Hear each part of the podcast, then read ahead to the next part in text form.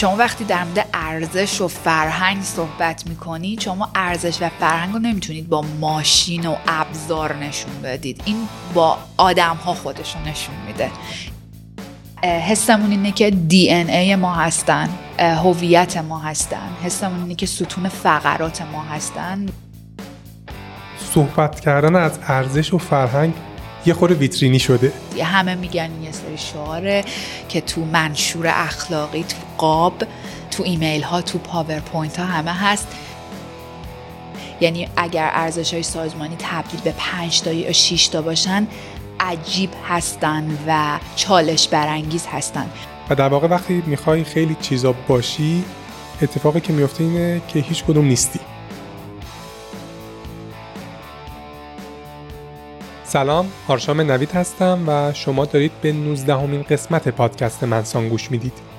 این پادکست درباره مدیریت منابع انسانی و رفتار سازمانیه این قسمت داره در دی ماه 1402 منتشر میشه و درباره ارزش و فرهنگ سازمانی ما تا الان در پادکست قسمت های درباره فرهنگ شرکت گوگل، اپل و نتفلیکس داشتیم و من خودم خیلی ازشون یاد گرفتم. اما خیلی دوست داشتم تجربه شرکتی که در ایران کار می‌کنه رو هم بشنوم. در این اپیزود درباره این صحبت نمی کنیم که یه سازمان ارزشهاشو باید چطور انتخاب کنه. تمرکز ما بیشتر روی این موضوعه که چه کارهایی باید انجام داد که ارزشها فقط در سطح حرف نباشند و در رفتار آدمها و عمل هم دیده بشن. این چهارمین گفتگو تجربه محور پادکسته. من در این قسمت ها با کاربلدهای منابع انسانی گفتگو می کنم و از تجربهشون می‌پرسم. مهمان این قسمت منسان خانم فاطیما سعادتی. فاطیما 14 سال تجربه کار در منابع انسانی داره. اچار خونده، از دل اچار اومده، به قول خودش قلبش در اچاره و در حوزه های مختلف منابع انسانی فعالیت داره. 6 سال از تجربه کاری فاطیما در اچار دن نوتریشیا در بخش صنعتی بوده و الان 7 ساله که به تعبیر خودش دلباخته فرهنگ سازمانی بل روزان است. در حال حاضر مدیر منطقه بل در شمال شرق آفریقا و خاورمیانه در حوزه فرهنگ، انگیزش و ارتباطات سازمانیه. خود مسیری که فاطیما در بل روزانه طی کرده روایت خیلی جذابی داره که در این قسمت راجع بهش صحبت می‌کنیم. فاطیما به پروژه های تحول آفرین منابع انسانی و رویکرد HR برای HR علاقه داره. این عبارت HR برای HR برای خودم جالب بود و باهاش آشنا نبودم. HR برای HR کارایی که باعث میشه نگاه لایه های مختلف سازمان روی فعالیت های HR شفافتر بشه. تاثیر فعالیت های منابع انسانی رو روی مارکت نشون میده و تلاش می‌کنه بهبود مستمری در تعاملات HR و سازمان اتفاق بیفته. برای کسی که دوست دارن بیشتر با فاطیما آشنا بشن من آدرس لینکدینشون رو در توضیحات پادکست می‌ذارم. خب دیگه کم کم بریم سراغ گفتگو. اینکه این نیروی جونیور رو کلی واسهش انرژی و زمان بذاری و به جایی نرسه چون اخلاق حرفه‌ای نداشته یا اصلا بعد این مدتی بذاره بره واقعا فرسایشیه. به جرأت پیدا کردن افراد با پتانسیل بالا، مستعد و ماندگار بزرگترین چالش این روزهای ما اچاری است. اگر این چالش شما هم هست، حتما با روبیکم آشنا بشید. روبیکم که مجموعه غیر انتفاعی برای پرورش لیدرهای آینده تکنولوژی ایرانه. روبیکم نوجوانهایی که مستعدن ولی به خاطر دلایل جغرافیایی و اقتصادی فرصت کمتری برای رشد رو در قالب یک دوره یک ساله و رایگان آموزش میده. هر ساله تعداد زیادی نوجوان در روبیکم ثبت نام می‌کنن و بعد از استعدادیابی دقیق فقط 10 درصد وارد روبیکم میشن. در این دوره هم مهارت مثل طراحی سایت، اپلیکیشن، data science، گرافیک، media و الکترونیک رو یاد می‌گیرن و مهارت های رهبری و کار تیمی. روبی کمپ از فارغ التحصیلاش شناخت دقیقی داره که در معرفی به مجموعه ها می‌تونه این شناخت رو منتقل کنه. موضوعی که باعث صرف جویی در زمان شرکت ها میشه. فارغ التحصیل های دوره قبلی روبی کمپ الان یا فریلنسرن یا کارآموز شرکت های مثل گنجه، دستیار و دیجینکس شدن. با اینکه بچه ها حدودا 16 سالشون هست تا الان مهمان چند تا پادکست پر مخاطب مثل طبقه 16 و کار نکن بودن پیشنهاد می‌کنم این قسمت ها رو حتما گوش بدید من خیلی وقته روبی کمپ رو می‌شناسم و دوست سعید یعنی مؤسس روبی کمپ هستم. راستش من دوست داشتم بخشی از این چرخه باحال باشم. برای همین از سعید پرسیدم من و شنونده های پادکست منسان چطور می‌تونیم همراه روبی کمپ باشیم؟ سعید گفت الان 45 دانشجو داریم که 4 ماه دیگه فارغ التحصیل میشن. روبیکم می‌تونه با شرکت ها و اچاریا همکاری بکنه تا بدون هزینه افرادی که خیلی مستعدن رو بر اساس نیاز شرکت ها بهشون معرفی کنه. نکته مهم اینه که از نگاه سعید این افراد به خاطر فرهنگ روبی کمپ ساختن رو می‌فهمن و افراد ماندگارترین چیزی که این روزها واقعا بهش نیاز داریم. پس اگر شما اچار یا مدیر هستید برای جذب کارآموز می‌تونید روی روبی کمپ حساب کنید. برای این کار روی لینکی که در توضیحات پادکست گذاشتم کلیک کنید فرم رو پر کنید و روبیکم باتون تماس می‌گیره.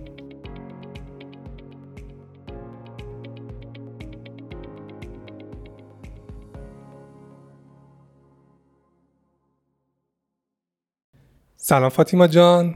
خیلی خوش اومدید به پادکست منسان.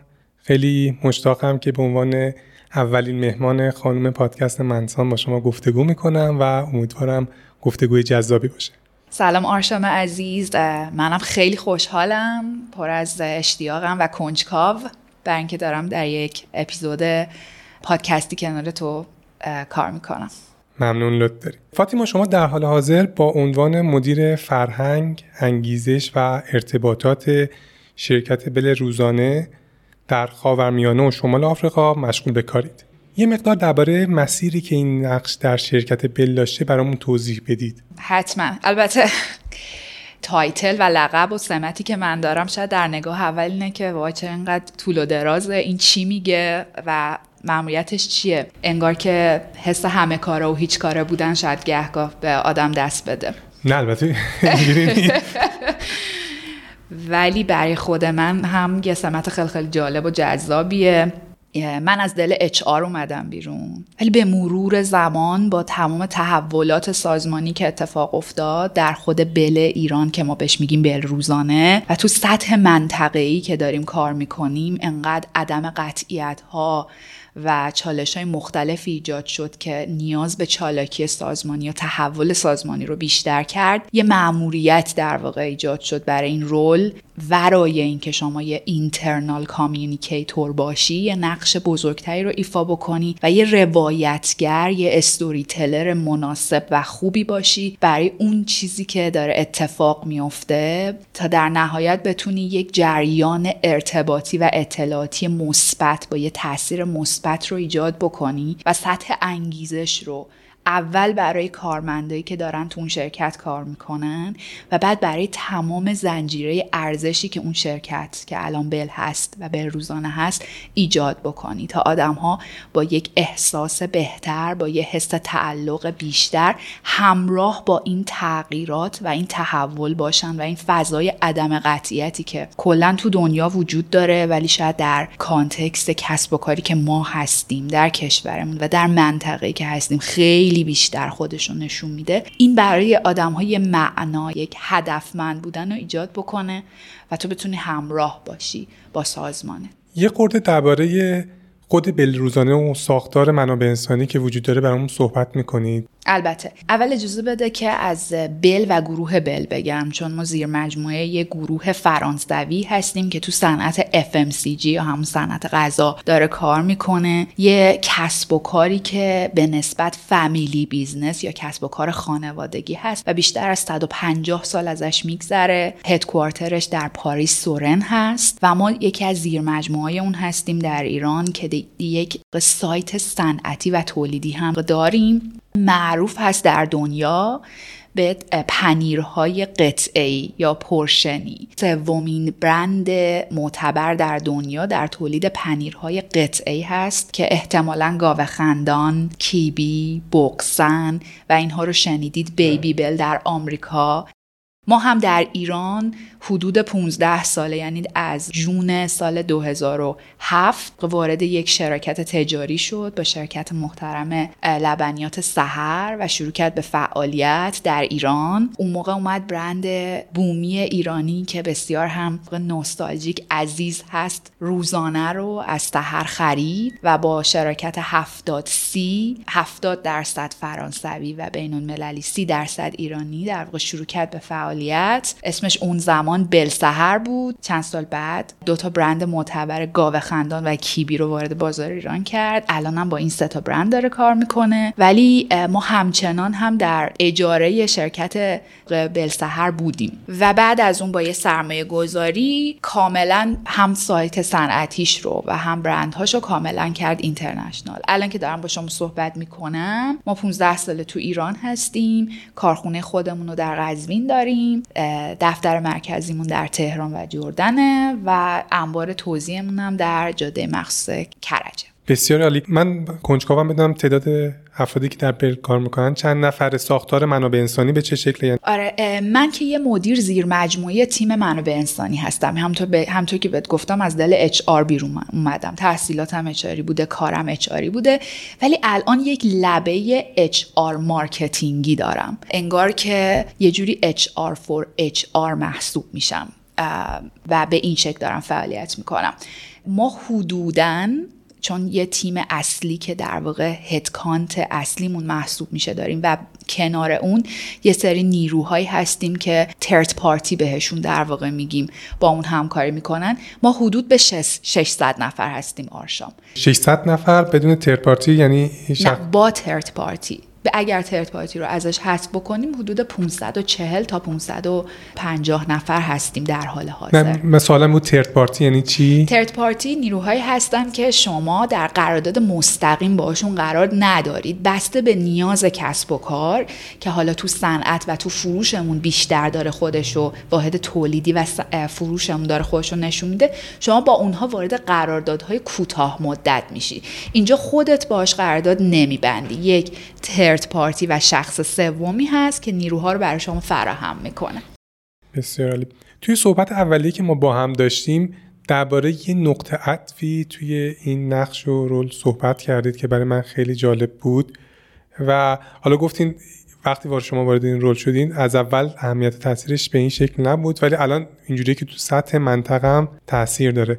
یه خورده برامون میگید البته حتما. من وقتی وارد بل شدم که در واقع شرکت در حال ایجاد یه تحول سازمانی بود اون ساخت کارخونه جدید کارخونه جدیدی که داشت ساخته می‌شد و یک تحول سازمانی بزرگی بود. من اومدم به عنوان یکی از مدیران پروژه که اون زمان لازم بود و مسئول بخش مدیریت تغییر بودم. همون change management ی که هممون می‌شناسیم و عنوان شغلیم internal communications manager بود مدیر ارتباطات داخلی. و کارم اطلاع رسانی اطلاع رسانی از تغییری که داره اتفاق میفته به شکل های مختلف اطلاع رسانی هایی که باید ویزیت هایی که باید اتفاق میافتاد و, و داخلی در واقع این این مسئله رو bold کردن و بارز کردن جوری که احساس مثبتی برای همه به وجود بیاد و همه باش همراه بشن. این اتفاقی بود که افتاد. اما بعد از اون این احساس تعلق سازمانی فرهنگ سازمانی همراه شدن با ارزش های سازمانی مأموریت سازمان و اینها خیلی خیلی بیشتر خودشون رو نشون داد به این خاطر که بل تصمیم به این گرفت که وارد فضای رقابتی و در واقع تبدیل به یک کارفرمای برتری بشه در کنار کمپانی های همسایه‌ای که وجود داشت. بنابراین اینکه شما رو هویت سازی کمپانی بیشتر و بهتر کار بکنی خیلی بیشتر bold شد. من نقشم از internal communication بیشتر رفت به سمت این اینکه culture manager باشم مدیر انگیزش باشم مدیر فرهنگ باشم مدیر نقش اجتماعی سازمان باشم. چون ما بیشتر می‌خواستیم از داستان خوبی که در بل و بل روزانه داره اتفاق میافته ازش حرف بزنیم. در موردش داستانش رو بیشتر و بهتر در موردش حرف بزنیم و تو این زنجیره ارزشی که در بل شعار قشنگی داره و میگه ما از دامداری چون ما شیر خام در واقع هست ماده اولیه محصولاتمون.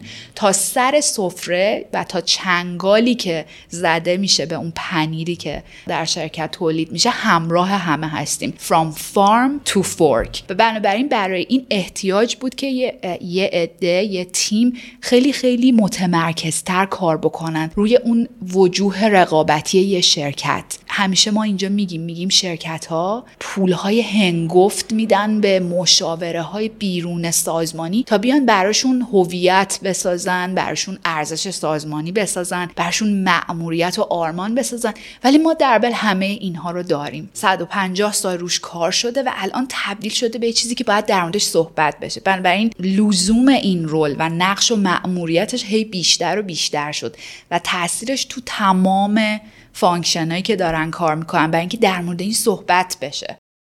به نقطه خیلی خوبی رسیدیم به نظرم چون ارزش های بل مشخصه.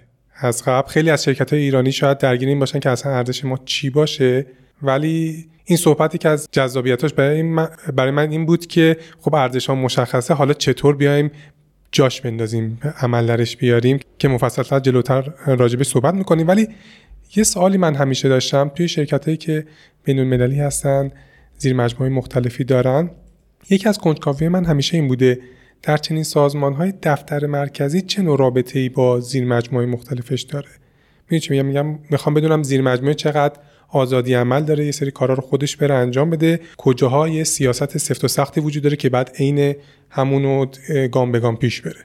درسته. من می‌تونم در مورد حتما تجربه خودم باهات به اشتراک می‌ذارم. چیزی که من دارم به شما میگم به صورت خاص در مورد حوزه منابع انسانی هست مدیریت منابع انسانی هست و این هم تو ذهنت داشته باش. داریم در مورد تحول مدیریت منابع انسانی صحبت می‌کنیم. چیزی هم که در بل و در به روزانه اتفاق افتاده اینه که خود بخش منابع انسانی در سطح در سطح دنیا در حال تحوله و این ما همراه با این تحول در واقع جلو رفتیم. چیزی که من می‌تونم بهت بگم اینه که ارتباط بسیار نزدیکه. اینجوری نیست که ما در یک کشوری که با کانتکست خودش و خاص و حساس خودش باشیم احساس دوری بکنیم از فضای گلوبالمون بل گلوبالمون.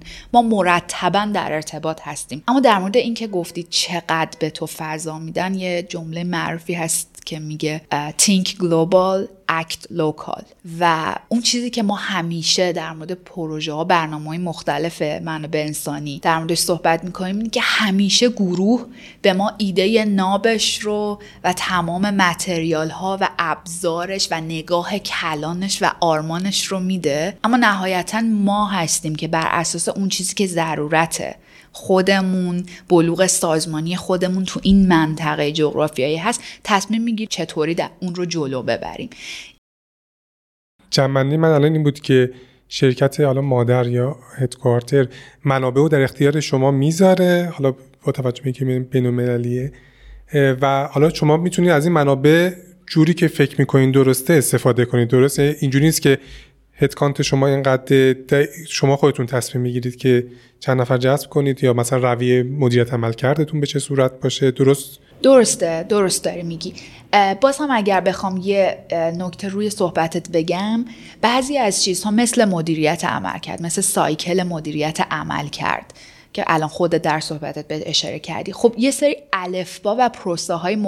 سفت و سخت خودشو داره که ما باید در چارچوب اون حرکت کنیم. اما وقتی صحبت از برنامه های تحول آفرین فرهنگی می‌کنیم وقتی در مورد نگاه منابع انسانی رو تحول آفرینی رو فرهنگ و انگیزش داریم کار می‌کنیم موضوعاتی مثل کارفرمای برتری مثل تنوع و شمول مثل نقش اجتماعی سازمان مثل بالا بردن شایستگی های رهبری تمام اینها چیزهایی هستش که الگوهای خودش رو داره داده میشه و ما بر اساس بلوغ سازمانی فضای کسب و کار و نیاز لحظه ایمون یک فضایی بر خودمون ترسیم می‌کنیم.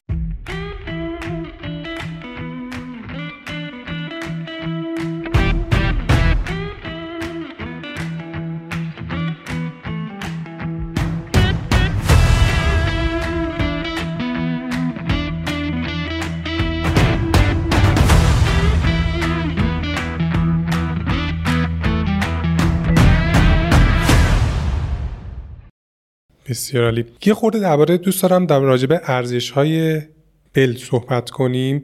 اینکه ولیوهاش چیان کودهای رفتاریش به چه صورته که بعدا حالا جلوتر صحبت کنیم چجوری اینا به عمل در اومده و چجوری شما سعی کردید اینو نهادینه سازی کنید توی شرکت. ما سه تا ارزش در واقع هسته ای داریم. بهشون میگیم کور ولیوزمون و اونها هستن در کر و کامیت که ما در ترجمه هایی که انجام میدیم به درمون میگیم شهامت یا جسارت به کرمون دلسوزی و مراقبت و کامیت تعهد. و در واقع این سه هسته سه ارزش هسته ای هستن که ما داریم. حسمون اینه که دی ای ما هستن. هویت ما هستن. حسمون اینه که ستون فقرات ما هستن و تمام تلاش ما اینه که ترجمه اینها در رفتارهای روزمره اتفاق بیفته. اما در کنار اون این ارزش ها ترجمه شدن به هفت رفتار برنده. ما اینجا بهشون میگیم seven winning behaviors. هر کدوم از این ارزش ها به دو تا رفتار برنده ترجمه شدن و یه رفتار که رفتار هفتممون هست مثل یک چتر رو همشون قرار گرفته. Do what's right not what's easy. که ورای اینکه شما چه لول سازمانی داری کجا قرار گرفتی درگیر چی هستی اون کاری رو بکن که کار درسته نه کار آسونه. این مثل چتر رو همش قرار گرفته. بسیار عالی. اگه بشه یه خورده راجع به اینکه تعداد ارزش ها به نظرتون چند تا باید باشه که هویت ایجاد کنه صحبت کنیم؟ الان یه توضیحی میدم. چون من سایت بعضی از شرکت ها رو می‌بینم نگاه می‌کنم می‌بینم هر چی ویژگی خوب لیست کردم و گفتن اینا ارزش های ماست. این به نظرم در نهایت باعث بی هویت شدن سازمان میشه و در واقع وقتی می‌خوای خیلی چیزا باشی اتفاقی که میفته اینه که هیچ کدوم نیستی. تو تمرکز کنی روی دو تا سه تا چیز یا حتی یه دونه چیز یه دونه ارزش خیلی اثر بخشتره تا اینکه تعداد زیادی ویژگی خوب رو لیست کنیم. روی صحبت یه مقاله عالی از HPR میخوندم که می‌گفت حد اکثر سه تا ارزش داشته باشید. این مقاله رو حتما توصیه می‌کنم حالا توی کپشن پادکست هم می‌ذارم. توی مقاله یه مدلی ساخته بود حالا بهش میگن integrated HPR model. هشت تا ارزشی که فرهنگ شرکت ها رو متمایز می‌کنن رو مشخص کرده بود. چیزی که برای من باحال بود این بود که این ارزش ها قراره به استراتژی کمک کنن. قراره ارزش ها کمک ارزش ها رو می‌ذاریم که business موفق تر باشه. صرفا یه لیست ویژگی های خوب نیست. مثال بزنم. مثلا ایلان ماس میگه من علاقه به تغییر دنیا دارم. دوست دارم کاری که می‌کنم روی آینده تاثیر بذاره. یه تکنولوژی خفنی بسازم که دهن همه باز بمونه. بعد میری می‌بینی که ارزش اصلی شرکت تسلا یادگیریه. یعنی گذاشته شده که به اون استراتژی برسه. یا از طرف دیگه مثلا مدیرعامل هواوی. میگه ما در شرکتمون روی گرگ داریم. بعد مثال می‌زنه وقتی گرگ ها با شیرها میجنگن هیچ ترسی از شکست ندارن فقط میرن می‌برن. هر کاری هم باشه می‌کنن که ببرن. یعنی هر جوری شده این شیره رو خسته می‌کنن یا شیرها رو خسته می‌کنن که برنده شدن براشون مهمه. بعد حالا این رو میشنوی می‌بینی که ارزش یکی از ارزش های شرکت هاوی اتوریتیه.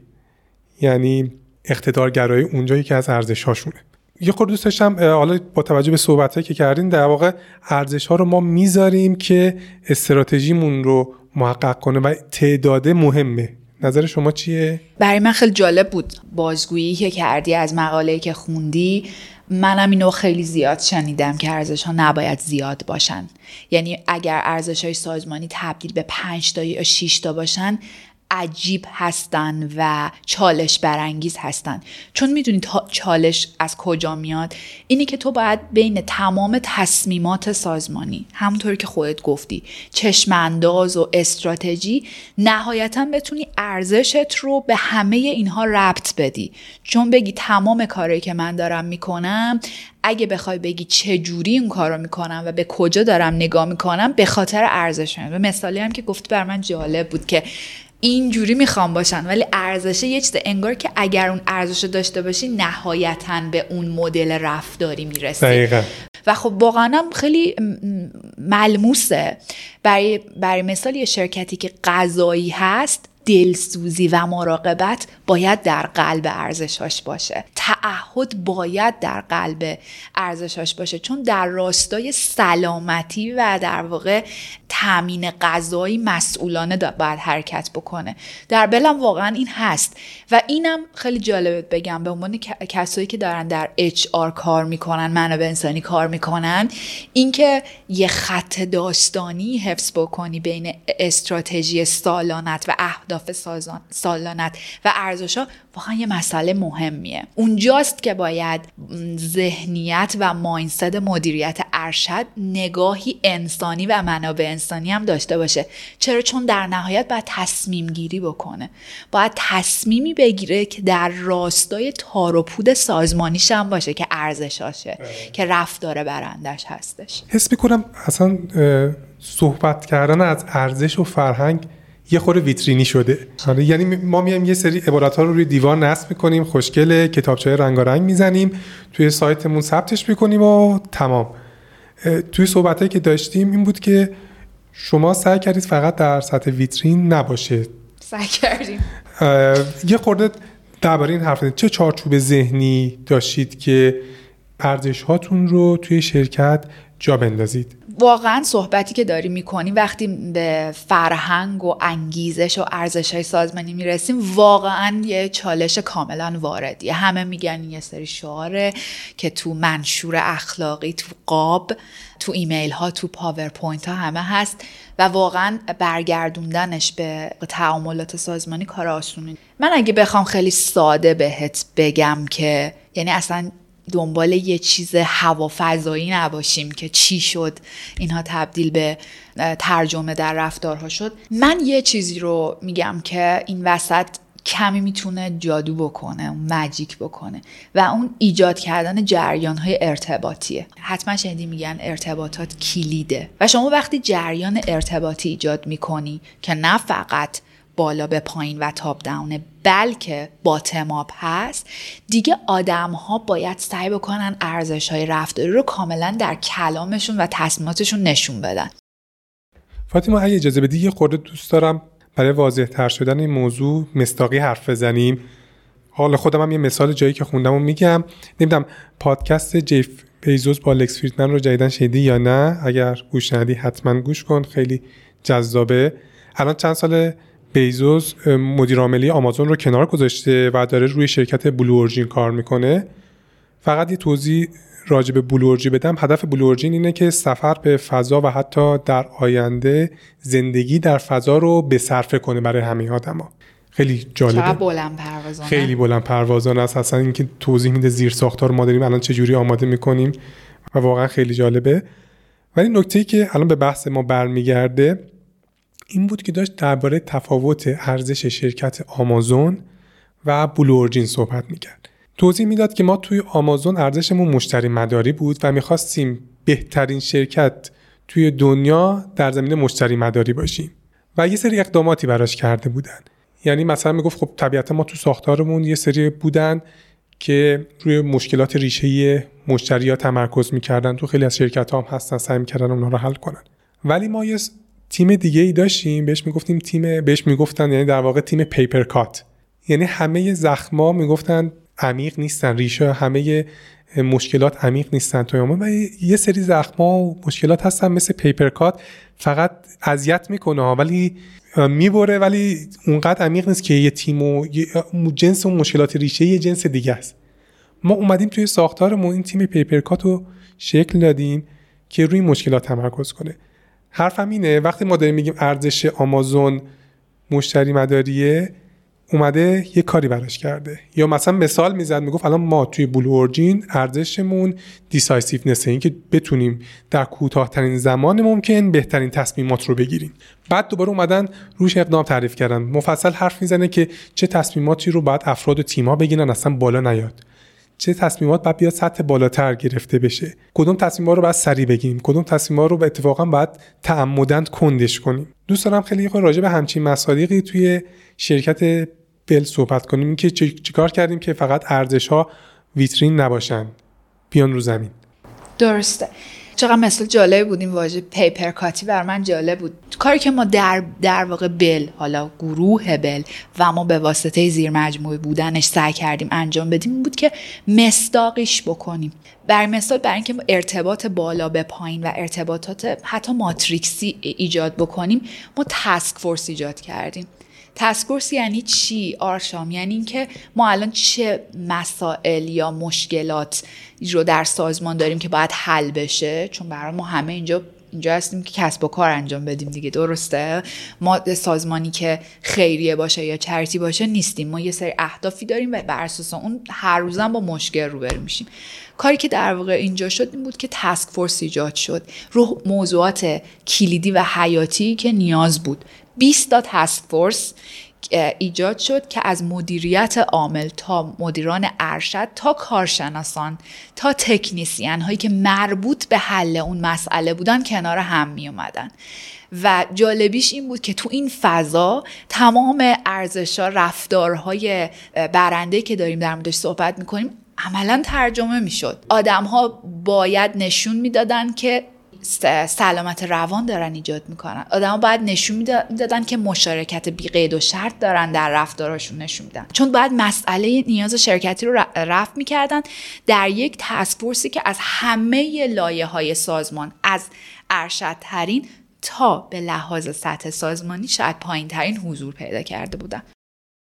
چند تا مثال راجع به این تسک هایی که شکل گرفته می‌تونیم برام بزنین که برامون بیشتر جا بیفته؟ بله برای مثال ما موضوع کرونا رو داشتیم که یهویی تو یه هفته باید تصمیم گرفتیم که آدما نیان سر کار و از خونه کار بکنن. موضوع هیبرید بودن پیش اومد.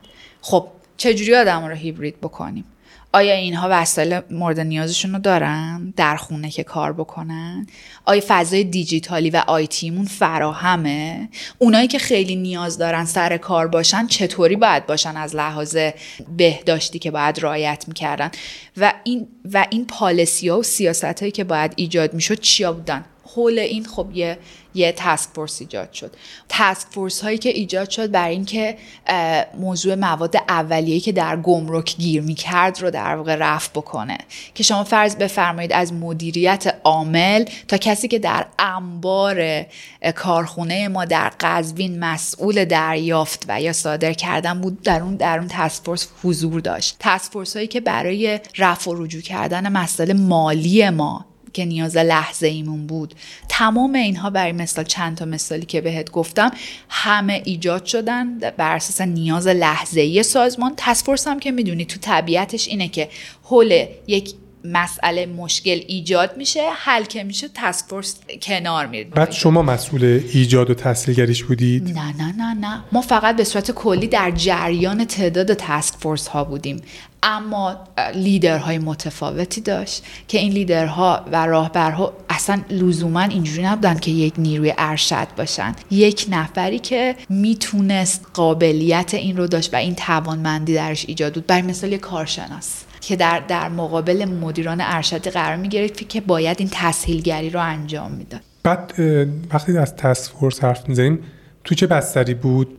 کاملا دیجیتال. در فضای و بستری که ما الان داریم و اسمش Microsoft Teams ه این task force ها ایجاد می شد به صورت آنلاین و live بود. اگر نیاز بود کنار هم قرار می گرفتن اما می‌خوام بگم در بستری که کاملا دیجیتال بود اتفاق می اگر ما تونستیم این تسهیلگری و این فضا رو به وجود بیاریم یکی این که بستر دیجیتالش خیلی خوب فراهم بود. چون برای مثال وقتی من مقایسه می‌کنم شرکت های دیگر رو می‌بینم بستر دیجیتالی که ما داریم که Microsoft Teams مون و تمام قابلیت هایی که داره که عجیب غریبه واسه خودش رو خیلی جاها ندارن. در نتیجه ناخداگاه نمی‌تونن connect بشن آدم ها از جای مختلف. متوجه میشی؟ یکی این مسئله است و یکی هم بازم نگاه مدیران ارشده. به باور داشتن به اینکه ما می‌تونیم دیجیتال جلو بریم. ما می‌تونیم هیبرید کار بکنیم. ما می‌تونیم یک ورکشاپ یا تسک فورسی رو کاملا آنلاین با هم جلو ببریم.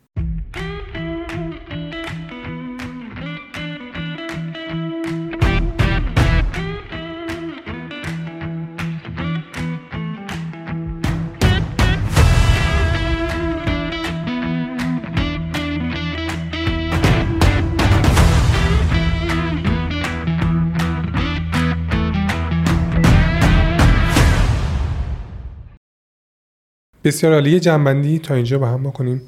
ما تا الان صحبت کردیم که بله روزانه یه سری ارزش ها داره. راجع به سه تا ارزشش حرف زدیم. 7 behaviors داره 7 winning behaviors. داره. بعد صحبت کردیم که برای اینکه این ارزش ها جا بیفته توی سازمان جاری بشه ارتباط برقرار کردن خیلی مهمه. بعد اینکه چجوری ارتباط برقرار کنیم راجع به تسک ها حرف زدیم راجع به دیجیتال کردن راجع به قابلیت های مایکروسافت تیم حرف زدیم. ولی نکته من اینه که چجوری این ارزش ها رو توی رفتارهای آدم ها بیاریم. خب می‌دونی وقتی در مورد فرهنگ حرف می‌زنی خیلی در مورد مسئله کیفی حرف می‌زنی. فرهنگ چیزیه که خودش رو به صورت کیفی و در دراز مدت احتمالا نشون خواهد داد. اما در کنار این یه واقعیتی هم وجود داره. شما چیزی رو که نتونی اندازه بگیری نمی‌تونی مدیریتش کنی و بهترش کنی و براش بگی که بله شده است یا نشده است. بنابراین نهایتا هر ارزش سازمانی هر رفتار برنده ای هر نوع انجام و کار و تعاملی که شما تبدیلش می‌کنی به یه سری استیتمنت و جمله و گزاره باید خودش رو با عمل کرد و سیستم مدیریت عمل کرد اینتگریت بکنه در همامیخته بکنه. بنابراین قاعدتا وقتی شما دارید عمل کرده آدم ها رو میسنجید باید مطمئن بشید که ارزش رفتاری و اون رفتار برنده هم در اون آدم خودش رو نشون داده یا نه.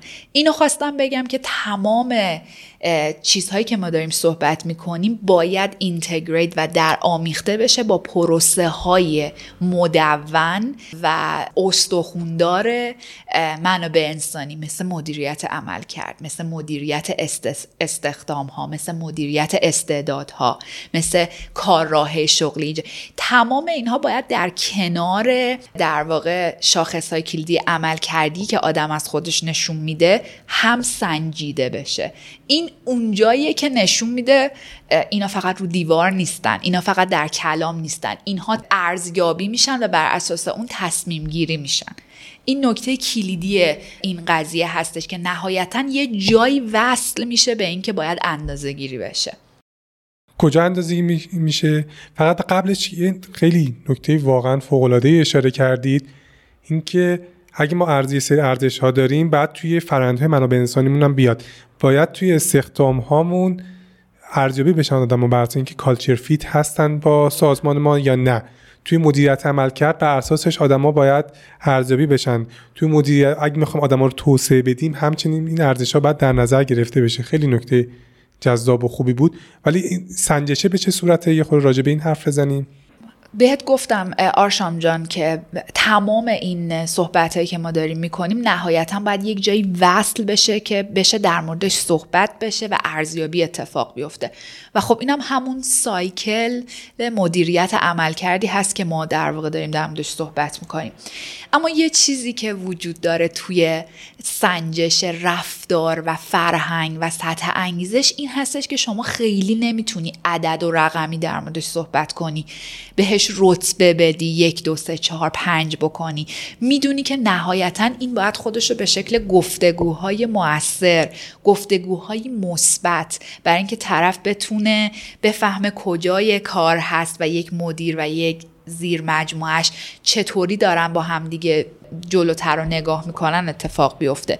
ما هم در بل و من مطمئنم در خیلی از جاهای دیگه کاری که داریم می‌کنیم اینه که شاخص های کلیدی عمل کرد و گفتگوهایی که این چطوری تونسته اون کار رو انجام بده بر اساس رفتارهای برندمون بر اساس ارزش های سازمانیمون داشته باشیم. بهش یک دو سه و چهار نمی‌تونیم بدیم اما با یه مدل دیگه سعی می‌کنیم این رو بررسی بکنیم. بر اساس این مدل میریم جلو. یه مدل چهار قسمتی که من انگلیسیشو میگم و بعد به فارسی بیشتر توضیحش میدیم با هم. Know, apply, enhance و initiate. و میگیم من فاطیما آیا در سطحی هستم که می‌دونم؟ در سطحی هستم که می‌دونم و درست به کارش می‌برم. در, در سطحی هستم که می‌دونم درست به کارش می‌برم و حتی بهترش می‌کنم این هنسش می‌کنم. یا نه به سطحی رسیدم که می‌دونم درست به کارش میبندم بهترش می‌کنم. و انقدر مسلط هستم و انقدر تونستم خوب جلو بیام و اسکیل و مهارت به دست بیارم که کلا به چالش می‌کشم و یه چیز جدید یه چیزی رو اینیشییت می‌کنم یه, چیزی رو ابداع می‌کنم و به سیستم پیشنهاد میدم. می‌تونید ببینید که بلوغ و رشد یک آدم چطوری داره اتفاق میفته و سیستمی که این رو در واقع سازمانی که بتونه این رو خوب به کار ببنده بتونه اون آدم رو شناساییش بکنه درست ازش قدردانی بکنه بر اساس پتانسیلی که اون فرد از خودش ایجاد می‌کنه بر بر براش کارهای شغلی هم ایجاد بکنه. چقدر جذاب. به قول شما یک دو سه چهار نمیشه داد به فرهنگ ولی تو این چهار تا category میشه تقسیم کرد که آدما چقدر می‌دونن راجع به ارزش های شرکتی مثل بل روزانه و تا اون برای تیف که چقدر اصلا اینیشیتیو می‌کنن. خودشون role model این قضیه هستن. می‌خوام یه بحث جدیدی رو باز کنم. فاطمه می‌خوایم کمی روی موضوع رول مدل عمیقتر بشیم. شاید خیلی با حرفی که الان می‌خوام بزنم مخالف باشن. می‌خواستم نظرتو بدونم که قبول داری فرهنگی موضوع از بالا به پایینه؟ یعنی اگر افراد یه شرکت ببینن حرفات، تصمیمات و رفتارهای مدیرای ارشد و مدیرعامل با ارزش های شرکتی یکی نیست بی خیال ارزش ها میشن. حالا منابع انسانی هر چقدر می‌خواد کمپین برگزار کنه کارهای مختلف انجام بده هیچ کدوم در نهایت به نظر من تاثیرگذار نخواهد بود. خواستم نظر شما رو راجع به این موضوع بدونم. واقعا کاملا درسته. شما وقتی در مورد ارزش و فرهنگ صحبت می‌کنی شما ارزش و فرهنگ رو نمی‌تونید با ماشین و ابزار نشون بدید. این با آدم ها خودش رو نشون میده. اینجاست که الگو سازی و رهبری خیلی مسئله مهمیه. من می‌تونم بگم که وزنی که رول مدل ها الگوها که اینجا به صورت خاص رهبران سازمان هستن رو ما داریم بسیار بالاست. چون هر چیزی رو که ما انجام بدیم هر کمپینی هر ابداع فرهنگی داشته باشیم اگر ذهنیت مثبت و ذهنیت واکدت ها که مدیریت نباشه کاملا بیهوده است. حتی آرشام می‌تونه برعکس هم نتیجه بده. یعنی کاملا اینجوری باشه که رو شما برگرده فایر بک بکنه رو شما. ذهنیت واکت یعنی چی؟ متوجه نشدم. یعنی شما وقتی در مورد یک مسئله فرهنگی صحبت می‌کنید مدیریت ارشد شما کاملا ترجمه و الگوی اون رفتار برنده باشه اون ارزش سازمانی باشه. چون بزرگترین مبلغ برای شما مدیریت ارشد هستند چون همه به مدیریت ارشد سازمان نگاه می‌کنن و راهبران سازمان. و بر این راهبری که معتقد باشه به یک اصول فرهنگی برای شما معجزه می‌کنه. و راهبری که اعتقاد نداشته باشه ایمان نداشته باشه می‌تونه بر شما یک فاجعه به بار بیاره. این مسئله خیلی لبه تیغی هست. و واقعا برای کسایی که تو این فاز کار می‌کنن یه دلخوشی بزرگه که با تیمی از مدیرای ارشد کار بکنه که معتقدن و الگو هستن و جلو حرکت می‌کنن. واقعا زندگی رو برای شما آسون می‌کنه. در زمانی که شما باید تمام اون ارزش ها رو تبدیل بکنی به سری رفتارهای روان در سازمانت. نقش اچ آر این چیه؟ یعنی اچ آر چیکار می‌تونه بکنه که که مدیرها موثرتر نقش خودشون رو توی جاری سازی و جا انداختن ارزش ها و فرهنگ های سازمان داشته باشن. HR نمی‌دونم کاستودین به فارسی چی میشه صاحب هوادار. یه جوری کاستودین ارزش های سازمانیه. این, این یه, یه واقعیته. و همیشه هم یه چالشی وجود داره که HR کجای سازمان قرار می‌گیره؟ آیا سمت مدیریت قرار می‌گیره یا سمت نیروی انسانی؟ و واقعیت اینه که وسط قرار داره و سعی می‌کنه این ارتباط رو کاملا موثر نگه داره. چیزی که ابزارش ارزش های سازمانیشه ولی های شرکتیشه رفتارهای برندشه شایستگی های راهبریشه HR متولی این قضیه است. متولی فکرم چیز درسته متولی این قضیه است و اولین قدم آگاه کردن دیگه. فاز اورنسیه که ما ازش داریم صحبت می‌کنیم. با آگاه سازی شما معمولا موضوع آموزش تو ذهنتون میاد. اینکه همه مطلع و همه آموزش دیده نسبت به این ارزش های سازمانی باشن. مثال می‌زنین دقیقا شما چیکار کردین برای اینکه حال مدیرهاتون راجع به این قضیه مطلع بشن؟ چه چالش هایی داشتین سرش؟ به راحتی می‌تونم در باید صحبت کنم به خاطر اینکه وقتی که رفتار برنده برای ما در واقع ایجاد شد این یه چیز خیلی دوری نیست. دو ساله که رفتارهای برنده معرفی شدن و اولین قدم و اولین ایستگاه این بود که همه نسبت به این تغییر سازمانی و تحول فرهنگی که گروه دنبالش هست آگاه باشند و ورکشاپ های مختلف براش طراحی شد که آدم ها بدونن چرا نیاز به این هست و این چطوری باید خودش در رفتارشون نشون بده و مدیرها به صورت جدا آموزش های دیگه ای داشتن که ما اسمش رو گذاشته بودیم ضرورت های مدیریتی که در قالب این ارزش های سازمانی و هفت رفتار برنده یک مدیر چه ضرورت های مدیریتی رو باید در خودش در واقع پرورش بده. می‌خوام بگم که چیز عجیب و غریبی نیست که ما چطوری این رو بر استراتژی گذاشتیم که جاریش بکنیم جاریش بکنیم در سازمان. فاز اولمون آگاه سازیه فاز دوممون آموزش دادن فاز سوممون سیاست گذاری و مدون کردنه و فاز نهاییمون در هم آمیخته کردن با سیاست های مدون منابع انسانیه که شما مطمئن بشی یک همه فهمیدن همه آموزش دیدن براش سیاستی که به همه اطلاع رسانی شده وجود داره و در نهایت آدم ها بر اساس تمام آموخته هاشون و سیاستاشون قرار ارزیابی بشن. مراحل باید خودش رو طی بکنه و برای ما الان که دارم با تو صحبت می‌کنم تو بخش سیاست گذاری و در هم آمیخته شدن با پروسه های منابع انسانی به صورت خاص رو هفت رفتار برنده دارم با تو صحبت می‌کنم. تو این پروسه که توضیح دادی تجربه جالبی تو به ذهنتون میاد که درس آموخته با ما به اشتراک بذارید؟ آره خیلی زیاد. یعنی و اون نکته که تو خیلی خیلی قافلگیر میشی. خیلی سورپرایز میشی. وقتی در منو انسانی کار می‌کنی و متولی خیلی از موضوعات فرهنگی و ارزشی سازمانی هستی احساس می‌کنی که خب خیلی چیزها به راحتی مورد پذیرش آدم ها قرار می‌گیره و آدم ها درک مشترکی دارن. ولی وقتی وارد فاز آگاه سازی و آموزش میشی متوجه میشی چقدر آدم ها برداشتشون نسبت به موضوعات متفاوته. یعنی آرشم اینجوری بهت بگم به سادگی وقتی صحبت از جسارت می‌کنی که ما در داریم آدم ها تعاریف مختلفی از جسارت دارن. بر اساس تایپ شخصیتیشون و واحدی که توش هستن کاملا نگاهشون به جسارت یه چیزه و شما می‌خوای بهشون بگی که ببین ما همه با هم می‌خوایم با هم دیگه یکسان و یک فکر بشیم که جسارت برای ما یعنی این. و اون موقع می‌بینی چقدر گاردهای پنهانی وجود داره چقدر مدل درک آدم ها متفاوته و چقدر چالش برانگیزه که اون آدم یک مدیر ارشدی باشه که در کار خودش کاملا سواره و تو می‌خوای بگی که ببین ارزش رفتاری شهامت این نیست که این کار بکنیم. ما اینه و بیا با همدیگه به توافق برسیم.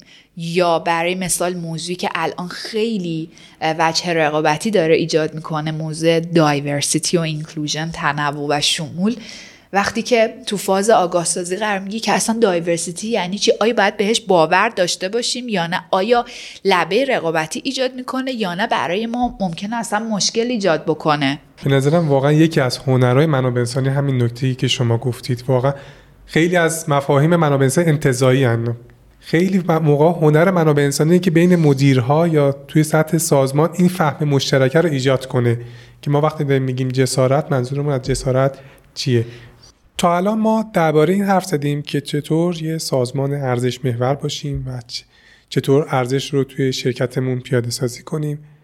می‌خواستم بدونم آیا ارزش ها فقط به ما میگن که چیکار باید انجام بدیم؟ یا می‌تونن معیاری برای نگفتن ما باشن؟ تجربه توی شرکت بل روزانه دارید که با ما به اشتراک بذارید؟ سوال جالبی پرسیدی واقعا. در ابتدای گفتگومونم اینو گفتیم که کسب و کارا بر اساس ماهیت شرکتشون ارزش متفاوت رو می‌سازن. و مثلا برای ما که یه صنعت تامین غذای سالم هستیم ارزش های جوری تدایی کننده مأموریت سازمان ما هم هست و قاعدتا و حتما هم تشویق کننده هستن هم بازدارنده هستن. بر مثال بس بگم که مدل کسب و کار ما دو سویه هست. ما میگیم مثل یه دو طرف ترازو میمونه. ما باید profitable و سودآور باشیم و همزمان باید responsible و مسئولانه باشیم. و این دوتا کنار هم قرار گرفتن گاهی اوقات شما رو به این سمت می‌بره که در مورد تمام تصمیماتتون چند باره فکر بکنید. و ارزش های سازمانی هم در قلب اینها قرار دارن. شما وقتی می‌خواید یه تصمیم بگیرید و ببینید آیا تصمیم شما برای مثال مسئولانه و دلسوزانم هست یا فقط سودآوران است. اینجاست که شما یه مکسی می‌کنید و برمیگردید می‌بینید که اوکی من هویت سازمانیم چیه؟ اینجاست که سخت میشه. اینجاست که سخت میشه. ولی وقتی که قطب نمات دستت باشه که اون معموریت سازمانته اون ارزش های سازمانته و رفتارهای برندته احساس می‌کنی اوکی من گیر افتادم هوا طوفانیه ولی قطب نما داره این سمت رو نشون میده. پس من میرم چون مطمئنم که نهایتا این مسیر درسته. مستاقی به ذهنتون می‌رسید که شما انجام داده باشین بله حتما می‌تونم اینو بگم. کاملا تو هم مثال بزنم. برای مثال ما به عنوان یه شرکت تولیدی که پنیر تولید می‌کنه پسماند خیلی خیلی زیادی داریم. و مدیریت پسماند برای ما یک موضوع چالشی همیشگی هست. تصمیمی که مدیریت گرفته اینه که برای مدیریت پسماندی که شاید خیلی از شرکت های شبیه به ما به سادگی اون رو به در واقع سازمان محیط زیست واگذارش می‌کنن. خودش با هزینه زیادی که باید متحمل می‌شده مدیریت پسماند رو داخلی انجام بده تا اون تاثیر مخربی که رو محیط می‌ذاره رو به حد اقل برسونه. خب این اتفاقی بود که ما در راستای زنجیره ارزش و ارتباطی که با نهادهای دولتی داشتیم و همینطور مأموریت سازمانیمون تصمیم گرفتیم. چیزی که شاید روی کاغذ به هر کسی نشون می‌دادیم بود که چرا ما باید وارد همچین فازی بشیم. ولی خب اون ارزش و اون مسئولیت اجتماعی که در واقع ما داریم این رو به ما در واقع نشون می‌داد. یا مثال ساده تر دیگه اینم شاید یه بخش فنی داشته باشه. این بود اینه که خب ما شیر خام نیاز داریم به عنوان اصلی ترین ماده اولیه‌مون و شیر خام از گاو میاد در دامداری ها و احتمالا نمی‌دونم می‌دونید یا نه گاو ها بزرگترین تولید کننده CO2 هستن و برای اینکه بتونیم اینو نشون بدیم که برای جبران این مسئله یک اقدام مثبت دیگه ای رو انجام میدیم و نقش اجتماعی سازمانمون رو ایفا می‌کنیم تصمیم گرفتیم که با سازمان محیط زیستی که در منطقه که ما هستیم و اون شرک صنعتی کاسپیان قزوین هست یه پروژه فضای سبزی رو به عهده بگیریم. با عددی میلیاردی سعی بکنیم فضای سبز ورودی شرک صنعتی کاسپیان رو سبز بکنیم و نشون بدیم که یک فضای مناسب کاری رو برای همه ایجاد می‌کنیم. میگم شاید در نگاه اول این باشه که چرا؟ چرایی این پشت هویت سازمانی و ارزش ها و مدل کسب و کاری هستش که این کسب و کار داره باش جلو میره. الان که داشتیم حرف می‌زدیم من داشتم فکر می‌کنم کار خیلی سختی هم هست. اینکه شما منافع کوتاه مدتت رو به خطر بندازی حتی ضرر کنی باخت بدی تو کوتاه مدت که حالا توی بلند مدت یه اتفاق بیفته. حالا ما معتقدیم که اگه بر اساس ارزش ها آدم تصمیم بگیرن شرکت بر اساس ارزش ها همونجور که اول پادکست گفتیم اگه ارزش ها درست انتخاب شده باشه در نهایت باعث موفقیت بیشتر بیزینس میشه. ولی باز هم حالا آدم این رو می‌دونه سخته. کم کم جمع کنیم. شیرین ترین خاطره که فاطیما در این مدت در این نقش داشته چی بوده؟ می‌تونید برام تعریفش کنید؟ برای من در رول و سمت سازمانی که دارم ایفای نقش می‌کنم ویژگی های مثبت خیلی زیادی وجود داره. شاید اولیش ارتباط با لایه لایه سازمانی هست از بالاترین تا پایین ترین لایه و همینطور با زینفعان بیرونی شرکت.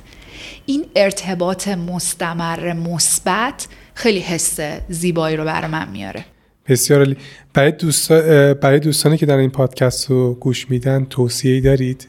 من توصیه‌ای که می‌کنم به به قولی به مشتاقان اچ و اونه که وارد فضاهای تحول آفرینی اچ بشن. موضوع فرهنگ، انگیزش، ارتباط، تجربه کارمندی، تحول سازمانی جاهایی که گنگه و آدم ها به شکلی سنتی تازه همچنان در market منابع انسانی خود منابع انسانی رو فعلا در حال فعالیت توشن. ولی وارد این فضاهایی که ترکیبی هست یعنی شما HR هستی marketing هستی public affairs هستی و این فضاهایی که شما رو تبدیل می‌کنه به لبه هایی با با مهارت های مختلف واردش بشیم. خیلی ممنون فاطیما.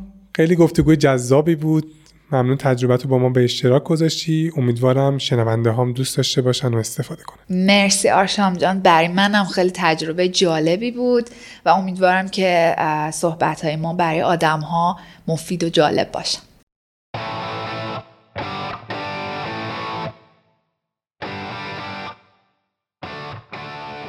چیزی که شنیدید اپیزود 19 ام پادکست منسان بود که در دی ماه 1402 منتشر میشه. پادکست منسان رو من آرشام نوید تولید می‌کنم و تنها نیستم. همینجا باید از حدیث اسماعیلی هم برای تهیه کنندگی پادکست تشکر کنم. شما می‌تونید به پادکست منسان در اپلیکیشن های پادکست گیر مثل Castbox و Apple Podcast دسترسی داشته باشید. علاوه بر این اپیزودها رو روی کانال تلگرام هم بارگذاری می‌کنم. در نهایت باید بگم منسان رو به دوستا و همکاراتون معرفی کنید.